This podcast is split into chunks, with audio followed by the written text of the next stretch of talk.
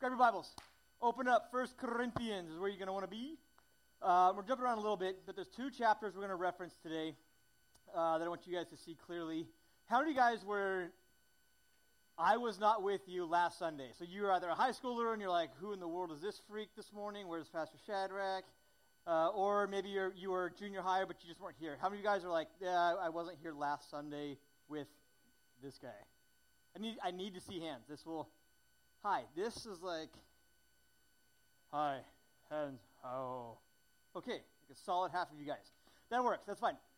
Uh, we're going to do a little bit of review. We didn't finish last week what we're talking about, and that is that we need to, as believers, come to the point in which we are willing to say something. All right, you can put the PowerPoint up. That we have got to come to the point as believers of being willing to say something. Now, it doesn't just mean something generically about a baseball team. Uh, it doesn't mean something generic about the weather. It means to be very, very, very pointed about our faith, to be willing to be used by Jesus and to speak up. There are a lot of people running around with the lie while we are tiptoeing around with the truth. We're kind of afraid or nervous or shy, and trust me, I'm there too. I still get nervous and shy uh, and a little bit fearful at times, and when we are called to be that light. Uh, you guys all right in the back? No? All right. Well, we'll just go with no PowerPoint today. All right? You can follow with me, right? Your brains are working. That's all you need. So here's the deal. This morning, what we're talking about, it doesn't mean uh, to stop being a light, to stop loving people, and just to start sharing, but it is an addition to. You with me? You guys find 1 Corinthians chapter 1 or 3, whatever, early on in 1 Corinthians? All right, let's pray, and then we're going to get into it this morning. Father, we thank you so much for your word.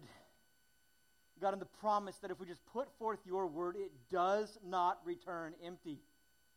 God, the, the declaration that it accomplishes what you send it forth for. And so this morning, would it cultivate in our hearts, Lord, maybe the beginning of a new season?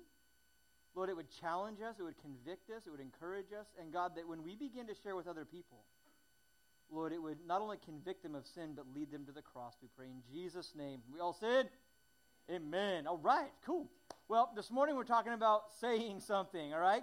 That we've got to come to the point of being willing to say something. I think it's amazing. If you read through the Gospels and just kind of generically from a, a faraway perspective, what is happening, you find something very simple happening with the disciples and Jesus.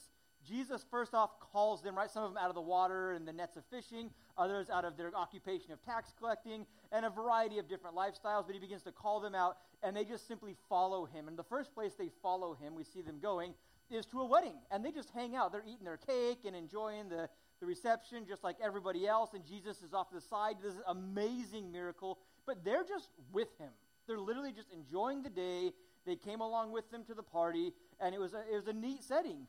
From there, they move on, and a couple chapters later, you find out they're down by the Sea of Galilee. There's a ton of hungry people, and Jesus is moved with compassion. He's not just, hey, get rid of them. He's saying, no, we got to help these people. And so he doesn't quite commission them to be preachers and evangelists and missionaries yet, but he says, hey, instead of just following me and hanging out with me, we're going we're gonna get your hands dirty here at the Sea of Galilee. Here's some fish, here's some bread. He prays, he breaks them, and they begin to go around and begin to multiply. It's amazing. The food just multiplied over and over and over again. And now they're acting, they're doing something for Jesus. They were just with Jesus. Then at the Sea of Galilee, they get to do something with Jesus, and they're, they're feeding the 5,000, and this, a miracle happens. It's amazing. And if you keep reading, it's not too much longer after that that now they're not just doing things with Jesus, but he begins to commission them and send them out, and he tells them, Go preach the gospel. Mark chapter 16, verse 15. He declares to them and says, he said to them, Go into all the world and preach the gospel to every creature. It's a natural progression in our lives. If you'd say, I am a Christian today, let me tell you what you're truly declaring. It's not just a membership to an organization, it's not just that you belong to this church, uh, look, if, if it was just like, oh, I associate myself with a group of people, that's what the Boy Scouts do. That's what surf clubs are all about. That's what soccer teams are. You are associating yourself with another group of people. When you say, I am a Christian, it's not just an association, it is a declaration that I am going to bow my knee and confess with my tongue to the lordship of Jesus Christ. That he is the decision maker and owner of my life. It's a big statement. It's given freely. You cannot follow Jesus but by faith. Is it a free gift? You don't have to earn it. You can't deserve it. In fact, while you were still dead in your trespasses and sins, Christ died for us, right? It's amazing. It's simple to receive, but the declaration is huge that I am bowing my knee to the lordship of Jesus. I do what he wants me to do. I no longer live for myself. Meaning, uh, an example, maybe sister takes your stuff or your brother's making you mad, and all you want to do is just deck him, right? And you're going to get him back. This one's going to be good. You're going to kick him. And this time, like, right before you do, the Lord says, uh uh uh. But they're my enemy. Love your enemies. Like, ah, dang it. You could do it. You could even, maybe even justify it. They hit me first. But God says, don't go there. Love your enemy. To, to submit to the Lordship of Christ means you're going to follow His will over your own every single time. Or maybe it's like, man, I got straight A's. I just want to stay out late on Friday one time. This is not fair. Mom won't let me. And in the middle, right when you're about to tell your mom how dumb she is, God says, honor your mom. Honor your father and mother. And you're like,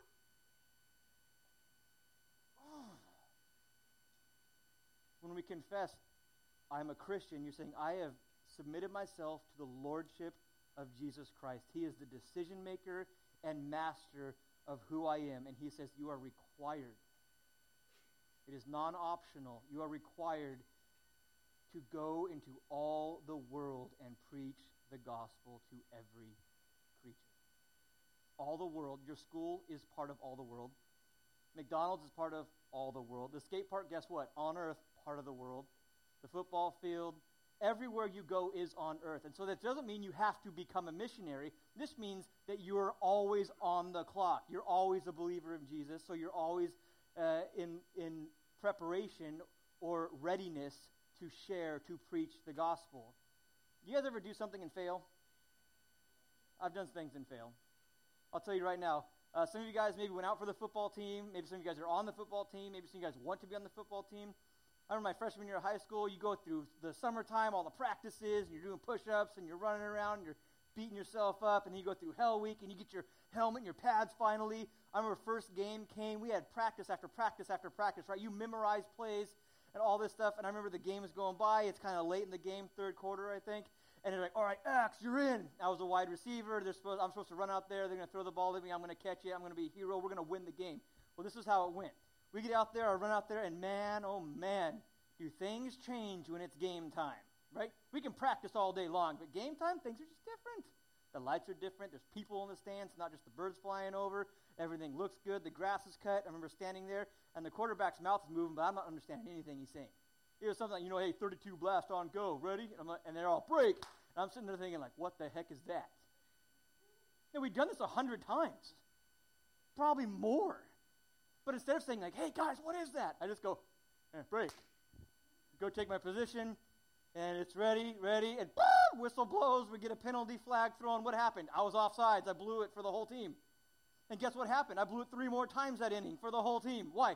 Because in the moment, I was willing but not ready. I was willing but not ready.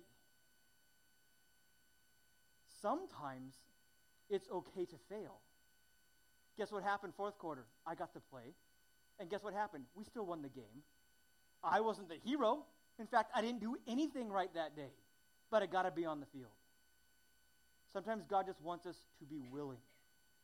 Maybe you think, I'm not ready. Why don't you get out there and try? It's better than sitting on the bench the whole time watching everyone else try. God say, hey, come on.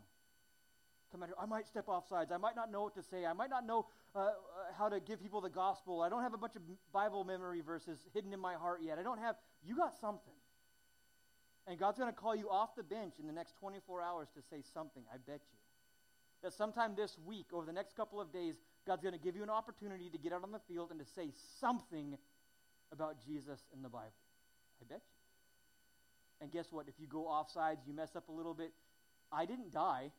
One thing I know for sure did I mess up? Yep. Did I die? Nope. In fact, I got to keep playing the game. Sometimes it's okay to mess up. You just got to get out there and go for it. I remember being eight years old, climbing the ladder at the local pool. We call it the plunge. I don't know if you guys still have public pools. Maybe at like Ayala High School, you can go swimming there in the summertime, but they had a high dive, right? I remember climbing up it. I was like seven or eight years old, and you get to the top and you stand at the end. It's like, woo, woo, and you, Oh my gosh. To me, it felt like they drained the pool. I could see straight to the bottom. This is nuts. And you know what happened? Stood there for a while. There's no way you're backing up and going down, right? I'm not that. I'm a coward, but I'm not a sissy. So, and you, what happens? I didn't even jump. I just took a step. You know what happened? I didn't die. It was amazing. I didn't die. I didn't jump. I didn't dive. I didn't cannonball. I didn't even do like a cool pencil dive. I just. Uh. But you know what didn't happen? I didn't die. It was amazing. There are so many people running around with the lie. And we're tiptoeing around with the truth of Jesus and life. Guys, it's time to take a little step. Maybe not a huge leap, but we can step out with a little bit of faith, knowing that we have the truth and that God, if we have submitted ourselves to the Lordship of Jesus, we are called to go into all the world and preach the gospel to every creature. Amazing word, preach. Another word used in English is to herald something. A lot of you guys last week met herald. There's herald, right? Uh, what did we find out about herald? It's not necessarily his name, it's his occupation. You can throw the definition up. Interesting. It means to publish or proclaim openly something which has been done. Always with the suggestion of formality, meaning you take it seriously, gravity and authority, which must be listened to and obeyed. Went for a while. I can't think of anything else. I tried to change it up. This is a little bit of review from last week, but uh, look, here's the deal. You go to a boxing match, modern day heralds, they don't dress like that anymore, but the microphone comes down, right? And they're not like, is this thing on? And hello, ladies and gentlemen, would you please take your seats? And we'll be getting started soon. No way, man. That guy walks out there and he grabs that mic. Ladies and gentlemen, boys and girls, in the red corner at 175 pounds. I mean, dude, he just going for it. He's got something to say, and whether like it or not, you're going to listen, right? The confidence and the clarity is amazing. In the same way, Paul Revere, right? He rides through America screaming, What's his message? You guys remember what Paul Revere said?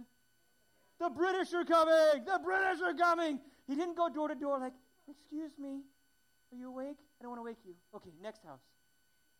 Hello. Hello, you're going to die. Okay. What did he do? He tore through those cities. The British are coming! Trying to wake. He didn't care if he startled them. He didn't care if he woke them up. He didn't care if he freaked them out. He cared about getting his message across. When Jesus says you go into all the world and you preach the gospel, it's the same exact word that's used for these two things. Now, this morning, I'm not telling you to get up, go outside, and on tomorrow morning stand on the table at school and be like, everybody! Okay, that's not what you should do. Not in volume, but with that kind of clarity and confidence, you make known the truth. You don't tiptoe around, excuse me, I think I, I Jesus, and yeah. That is a weak message that no one will listen to. You don't have to know much. I don't know what to say. You know more than you think you do. And you know a lot more than the guy who knows nothing, right? You know a lot more than the guy that knows absolutely nothing. One more interesting thing about that verse it says, preach it to every creature. The initial word it does mean you can preach it to the worms, the bees, the birds, the dogs, the cats, the lions, the whatever. But the secondary meaning that fits into this uh, context that we're talking about, it means specifically a class or race of people. This is a serious heart searcher for me when I found it out, and for you this morning, that he says, preach it to every class and race of people. God is 100% opposed to racism. Nick, well, I'm not a racist. I would, I would tell a Hispanic guy about Jesus. I would tell a white guy about Jesus. I would tell a black guy about Jesus. Right? Jesus loves little children, all the children of the world. Red and yellow, black and white. Yeah, I dude, I got that. No racism. Woo! It says class, too. Rich or poor, smart or less intelligent, the athletic jocks or the nerds. As soon as you oh, they're too scary. They're all emo and gothed out. I, I can't talk to them and they think they're so cool and better than everybody else. They're all pumped up and they're on the football team. They're they're jerks. I can't talk to them. And they're they're all snooty fluty in the, on the ASB club and and and you are a spiritual racist. The moment you begin to push people away because of what they look like or the group of people they hang out with, God hates it. Says, You go into all the world and you verbally make known the gospel to everyone you have opportunity with. Very simple. Isn't it funny? There's no there's no regulations. It's like so wait, who who what kind of people do I share with? All of them. And by all of them you mean all of them. Yes. Or what if he said only to people five feet three inches? You'd be walking around with a measuring stick. You, you, no, no, no. Mm. He says, no, everybody. Preach it. Preaching is a verbal command. It doesn't mean just to let your light shine. No one ever got saved because you bought them lunch, helped them tie their shoe, gave them a ride home from work. No one. Those good deeds give us opportunity to tell people the truth about Jesus. Those good works give us opportunity to tell people about the gospel, but they themselves, no one will just magically get saved because you bought them a cheeseburger. You buy them a cheeseburger, and then we have to say something. And I hope for you and I, when we say something, it's something worth listening to. Everyone would be a whole lot better off if we spent less time looking down on the world and more time leading them to the cross. So the reality is, if you say, I'm a Christian, I've surrendered to the Lordship of Jesus, He's my master decision maker. Well, then part of our calling, we are required. Number one, we are required to say something. Number two, we have a responsibility. We have a responsibility. Imagine you go outside. You guys know you have neighbors, right? Yes? People live to the right and to the left. Oh, that's what those other houses are for. Sometimes I think we forget that we live 20 feet from people, some of us less. We live our lives in our house and in our car, and that's it. Man, you got neighbors and you got people on the street. Imagine you go outside and you look over, and neighbor Joe's out there, and he's talking to someone, and you're like, man, I know Joe, but who's that other guy? And uh, you see the, the stranger reach over and put some drops of poison in his water, and you're like, oh, he's going to kill him. Joe's going to die. So you take a picture. You send it to people, dude, Joe's going to die. This person just poisoned his water. Oh my gosh.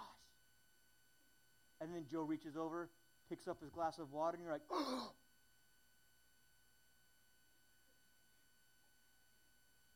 Joe's dead. Oh my gosh, Joe just died.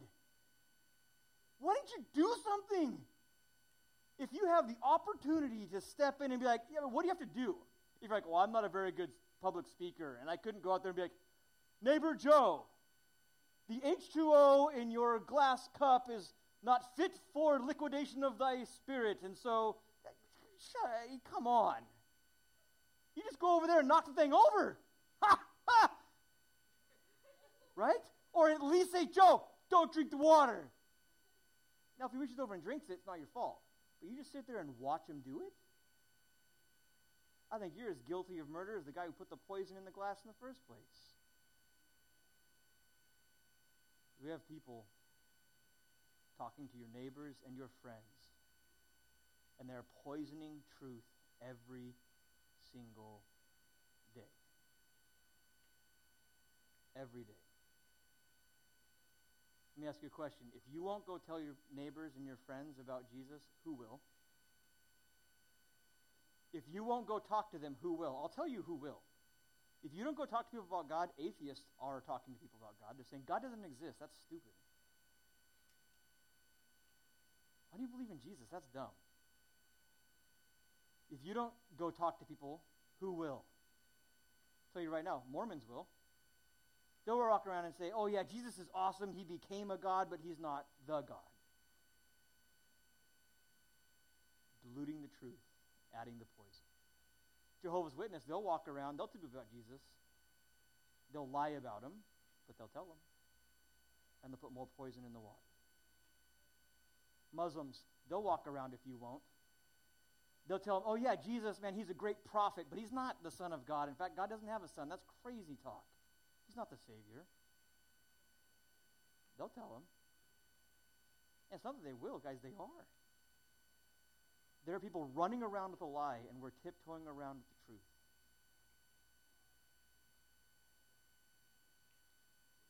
It's time to learn to say something. Romans chapter 10, verse 13 says, For whoever calls in the name of the Lord shall be saved. How then shall they call on him? How then shall they call on Jesus in whom they have not believed? They can't call on Jesus if they don't believe in Jesus.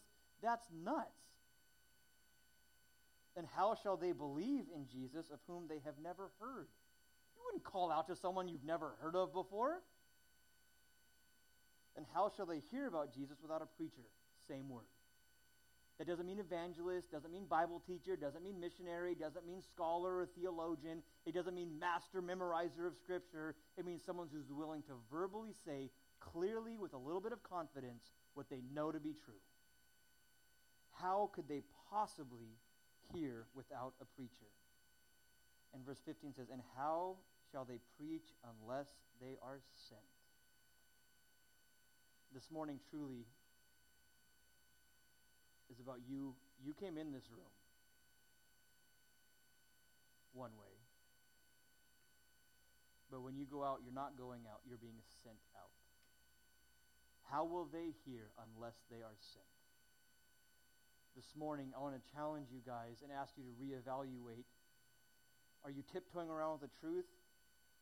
Are you willing to say something for Jesus that they'll hear? Give them something that you would take that commission, you go into all the world. That's your neighborhood, that's your skate park, that's your school grounds, that's everything. It's Starbucks if necessary. And be willing to say something about Jesus. Now we need to pause for a second. All right. We keep going down this road too far and don't pause. We'll think, oh my gosh, have you guys ever missed an opportunity?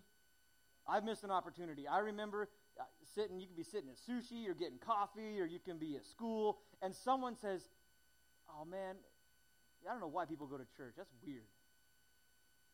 And you're sitting there, and God's like, That's you. Beep, beep, beep, beep, beep, beep, beep. That's you, you. Just say something, say something, say something, say something, say something, say, say, say, say, say, say, say. say. Uh, oh, they're gone. Like, I would have, Lord. I just didn't know. You're arguing in your head the whole time. You, we miss opportunities, right? And then you can think, oh my gosh, they're going to hell because I didn't tell them. Well, they very well may be going to hell because you didn't tell them. But trust me, if you didn't do it, God will send someone else or do something else. The weight of responsibility, what are we called to? We cannot save anybody. Jesus is the Savior. We're just the messenger. Bible tells us that He's the author and finisher of our faith, that He laid down His life. He was that perfect price paid on the cross. We just give you the messengers. Isn't that freeing? What if Jesus said, hey, come up with a way to save people? And if it's not creative enough, it's your fault they go to hell. Oh. Hey, find a way to convince people they need Jesus. And if you don't do it right and they reject you, it's your fault they're going to hell. Oh. Jesus says, hey, I did it all, and then I wrote about it so you could just tell them the story. You're just a messenger. You're just a messenger. You're the mailman. Now, 1 Corinthians chapter 3. Hopefully, you guys are there. This can go a lot of different directions, and so we'll see what happens right now. But 1 Corinthians chapter 3, starting at verse 5, they're having kind of an, an argument or debate. People began to rally around the apostle Paul, and oh, Paul's so awesome. We love Paul. The other guy, Apollos, we love Apollos. Man, Apollos is awesome. He disciples us. He loves us. He's amazing. Paul's dumb. You, Paul, it's all about Apollos. You should come to our church. Paul gets up and says, Who in the world do you think we are? Says, Who then is Paul? Says, Who do you think I am? And who is this guy Apollos? But they're just ministers through whom you have believed as the Lord gave to each one. Paul says, Hey, I came, I gave you what God gave me. It wasn't even mine. I just took what was God's and gave it to you. That's it. And Apollos, he did the same thing. He didn't have anything to give you. He just took what was of God's and he just gave it to you. That's it. Goes on, he says, I planted. Yeah, I was the first one there. I got to lead you to the Lord. So cool. But big deal. He says, I planted, then Apollos watered. He came along and discipled you. He spent time with you and he grew you up in the things of the Lord. I planted, Apollos watered, but it's God who did it all. He gave the increase. So then, neither he who plants is anything, nor he who waters, but God who gives the increase. Now, he who plants, so Paul says, hey, I got there first, um, this is it. He who plants and he who waters, they're one. They're on the same team. They're on the same team. I don't know how many hockey games you've ever been to, but you know this fights happen, right? But you never see the goalie and the captain just going at it. You don't fight your own teammates. That's crazy. It's what cancer is when the body's eating up the body. It's wrong. He says, Now he who plants and he who waters, they're supposed to be on the same team. They're one. And each one will receive his own reward according to his own labor. So while we talk about this getting up and saying something, don't ever rally around a person. Do not ever rally around a person. You can appreciate them, love them, but you rally around Jesus. We can be so different. I can love hockey, you can hate hockey. I can love pancakes, you can hate pancakes. We can I can love the mountains and you can love the beach, and we can disagree on everything in the world, but if we can center ourselves on Jesus, we can get along just fine. And what was happening is here, it was this whole like, well, my church is better than your church, and oh, Calvary Chapel Chino Hills, and Harvest is dumb, and they're like, no, Harvest is better because we have Greg Laurie, and this is better. Or, or, you can be like, oh, high school's better than junior high, or junior high is like, no, we're better. We have an air hockey table, and you can go back and forth. They're like, we like David, and we like Shadrach, and if that becomes your mindset, you have gotten your eyes so far off of Jesus, it's insane. Pastor Jack, Greg Laurie, Shadrach, or David are just people who take what is God's and give it to you. When's the last time you got excited about the mailman? Right? I have the best mailman in the whole world. He's so cool. He's so awesome. He's so funny. Dude, he puts the thing in the, the envelope in our mailbox just right. Dude, no one cares. Why? We just care what they're giving us. When we become, well, my church is better than that church, or junior high is better than high school, or any of that stuff, it's like cancer, the body just eating the body. You worship Jesus. You keep your eyes on Jesus. He's the author and finisher of our faith. Because look at some of you are called to be planters meaning you're going to be the first one to tell someone about Jesus. Others, waterers. You'll be primarily discipling people and coming alongside. Okay, you've heard the gospel? Cool. Let's talk about it. And you're going to be those waterers. He says, we're on the same team, guys. Don't ride the bench. Step out and do something. And when you have the opportunity, step out and say something. We are required, right? First thing, if we say Jesus is Lord, He's the decision maker and the master of my life we are required to say something. Second thing, we have the responsibility to say something. Don't just watch your neighbors get fed a bunch of lies. Don't let your friends walk around without the truth. Third thing, I want to camp out here just for a minute. We are ready to say something. No, I'm not. Yes, you are. You are ready. If you'd say, I'm a Christian, I'm a believer, you are ready. What, what makes me ready? Well, let's take a look. It's amazing. What makes you ready? 1 Corinthians, you guys are still there? Just turn the page backwards, just a, probably one page, chapter 1, verse 26 through 31. Starting at verse 26. You see your calling, brethren. Look around right now. Look at the person to your left and your right, in front of you, behind you. Now, I'll tell you what. Hope this doesn't come across mean, but dude, we're all just a bunch of normal people. No one in here is some crazy, brilliant, multi-million dollar musician or football star. Like, like this, is it. I, I mean, we don't have a lot to brag about, right? You might be good at some things, and others are good at other things, and some of you guys get straight A's, and others don't, or whatever. But look around. Paul says, guys, look around. And they're like, yeah, bunch of knuckleheads. For you see your calling, brethren, that not many wise are called according to the flesh. Not very many mighty, not very many noble are called. We could look around and say, hey, look, there's probably someone in here that gets like 4.2 GPA.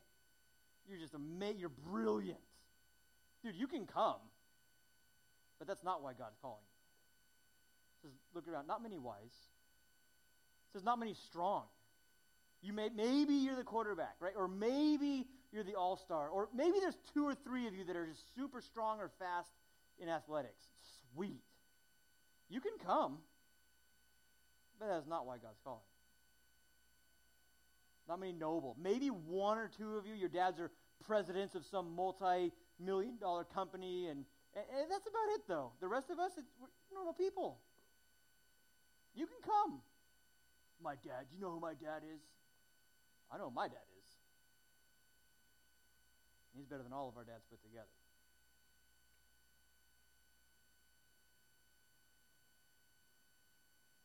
You see your calling, brethren. Not many wise, according to the flesh, not many mighty, not many noble are called.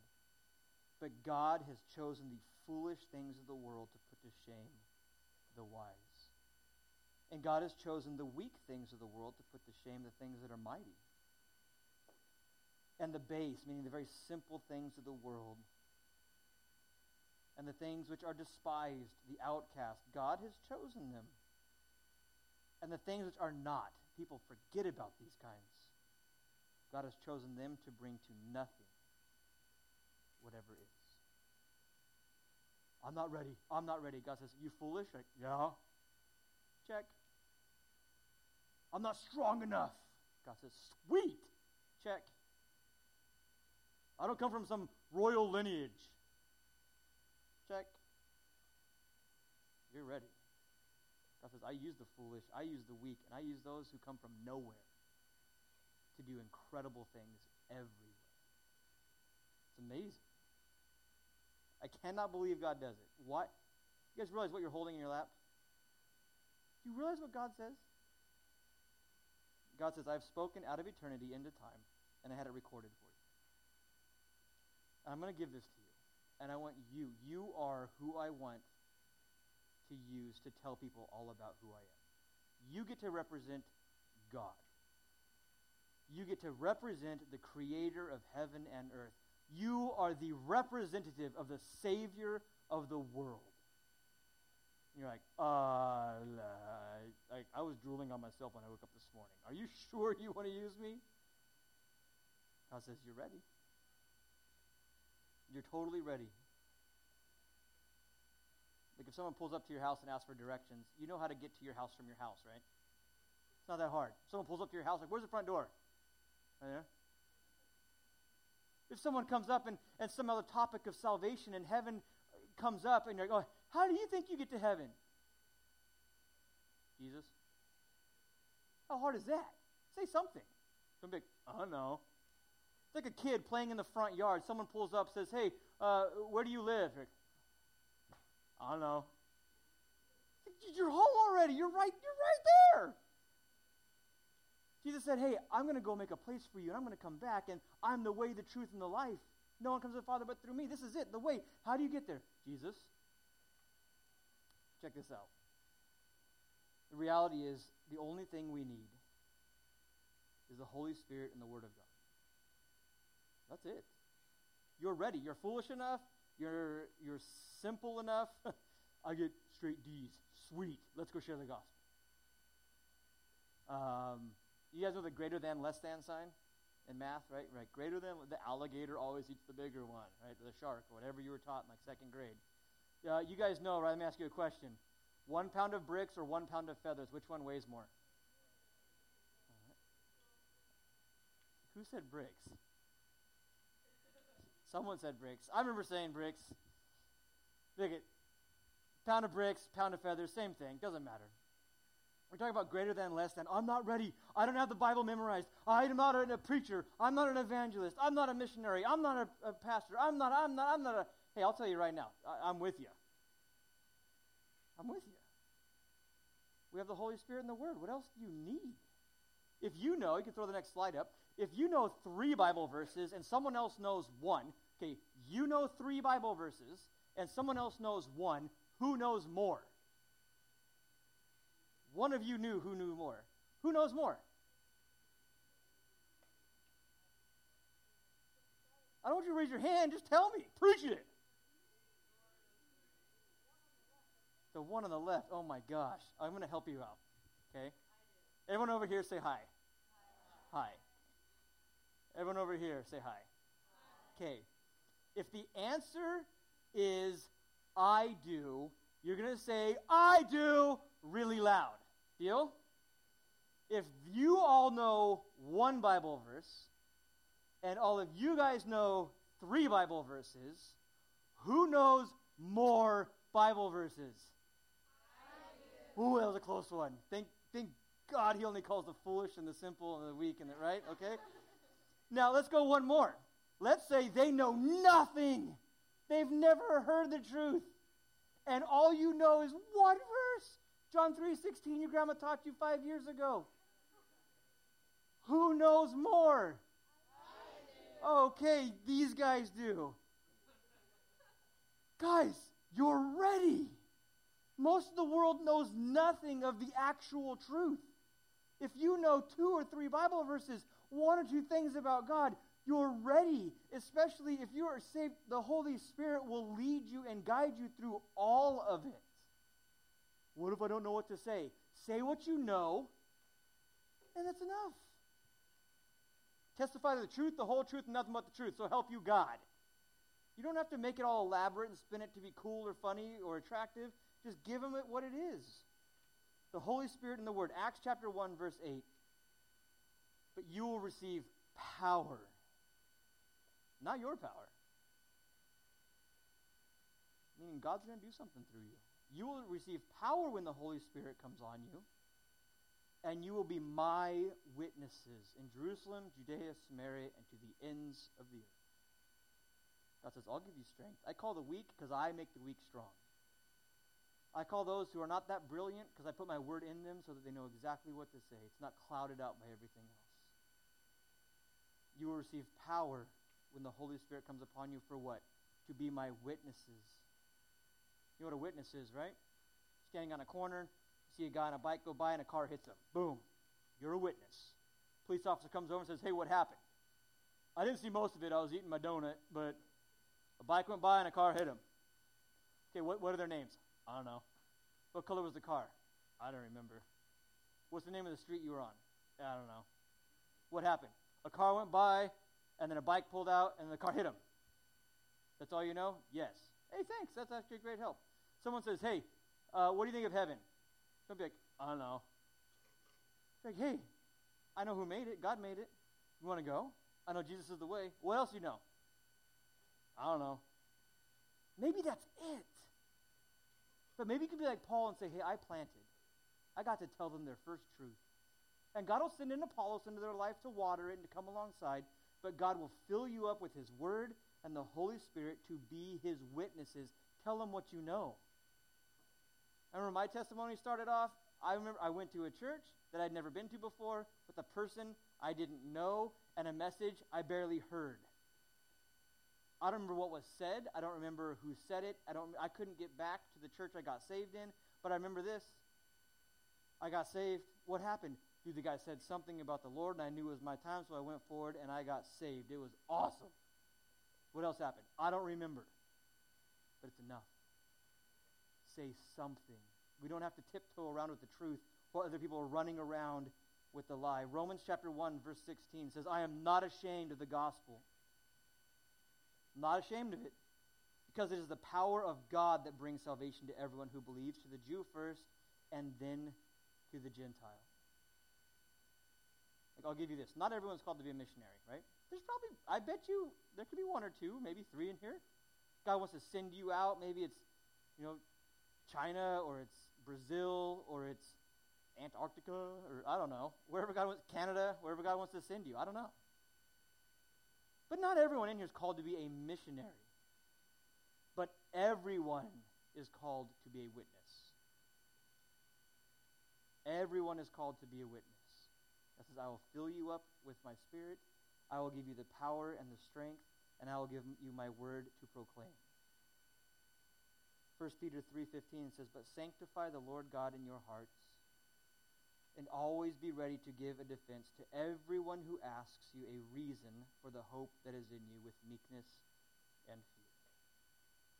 What does that look like? What happened? What does that look like? Be ready to give a defense. For the hope that lies within you. This is the challenge. We're required to, we have the responsibility to, and the good news is you're ready. You're ready to be a witness. You're ready to say something. And so this week, you're a witness. How will they hear unless you are sent? You're being sent out today to say something. So when someone makes a comment at lunch, you're out in the quad at school, uh, or you're at Starbucks, or you're I don't I don't care where you and someone makes a comment, or someone says something, or a discussion erupts in a classroom, that you don't sit there silent, but you say something. Just say what you know. I don't know enough. You know enough. And you'll be surprised. You open your mouth for the Lord, you'll be surprised what starts coming out. Memory verses you didn't even know existed.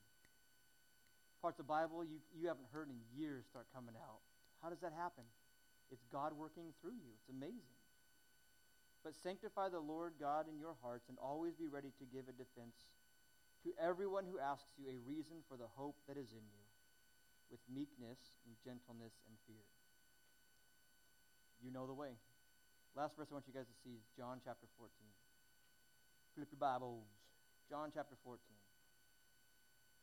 Kind of cool. The disciples, they didn't think they knew. The, isn't it funny? How long were the disciples with Jesus? Do you guys know? A little over three years. A little over three years. They're walking around, and they get to the very end, and Jesus tells them, You guys, you know the way. And they're like, No, we don't. They thought they, they, they didn't know. How do, we, how do we get there? We don't know. What, what are you talking about? They begin to argue with them and tell them, Jesus, um, I know we've been with you for a long time, but we don't know the way. Jesus says, guys, you know, you know the way. You know the way. John 14, starting in the very beginning, says, Let not your hearts be troubled. You believed in God. In the same way, believe also in me. In my Father's house are many mansions, and if it were not so, I would have told you. But I go to prepare a place for you. And if I go and prepare a place for you, I will come again and receive you to myself, so that where I am, you'll be also. And where I go, you know it. And the way, you know it. And then, just like every one of us, Thomas stands up and says to him, Lord, we do not know where you are going, and how could we possibly know the way? We don't know. Didn't Jesus just say, You know? You know where heaven is, and you know how to get there. And he says, I don't know. Jesus said to him, I am the way, the truth, and the life. No one comes to the Father except through me. You memorize John 14, 6. I am the way, the truth, and the life, and no one comes to the Father but through me. I'm going to you three portions you don't even memorize them. You read these things like 10 times, you'll have them memorized. You read John 14, 6. Jesus is the way, the truth, and the life. No one comes to the Father but through him. You memorize John chapter 3, verse 16. Some of you guys are already done with this one. That Jesus Christ, he's it.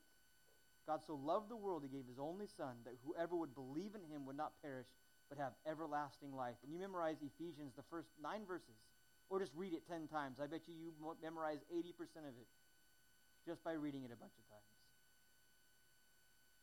You know the entire gospel message, the whole thing. We're required to say something. There's that progression be with Jesus, and then you begin to serve with Jesus, but then you got to begin to say something. Preach the gospel in all the earth to all the people. So this morning, I want to ask you guys, challenge you guys, not to commit to coming up with 10 really exciting, extravagant ways to put on an outreach. I'm not asking you guys to come up with five popular bands that could tell people about Jesus. I'm not asking you to save up enough money to buy a plane ticket to fly over the ocean to Africa. I'm asking you, would you just be willing to say, Lord, any opportunity you give me, I will take. If someone asks me a question, I will answer it as best I can. If I go to school tomorrow and something comes up and I know I, I could say something, I will, I will say it. Let God plan out your day.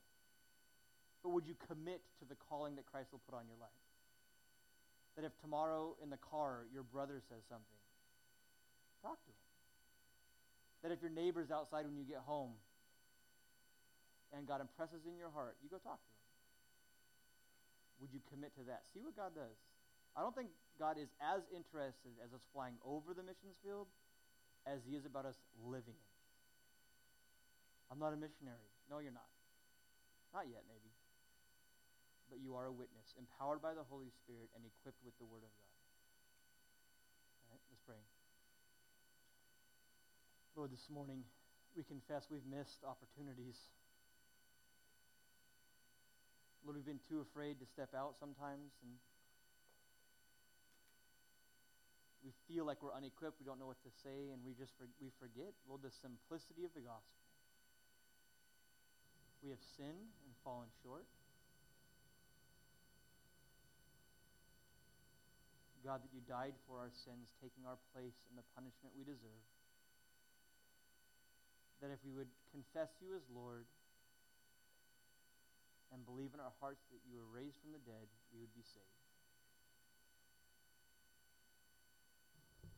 Lord, those this morning that are saying, you know what, I'll commit. I'll commit. Lord, it's scary. It's easier to plan an outreach, I think. It's in our timing, it's in our way, it's, according to our plans. But Lord, to surrender and say, Tomorrow, Lord, you interrupt me. Lord, tomorrow you, you send someone my way if you want. I'll say something. But God, those that this morning would make that decision, ask now that you, you would give them incredible boldness, courage, Lord, comfort. And then when they step out, Lord, they would be amazed. Like Peter, what was Peter's face like when he first stepped on the water and didn't sink? Amazing. God, fill them, we pray in Jesus' name. Amen. You guys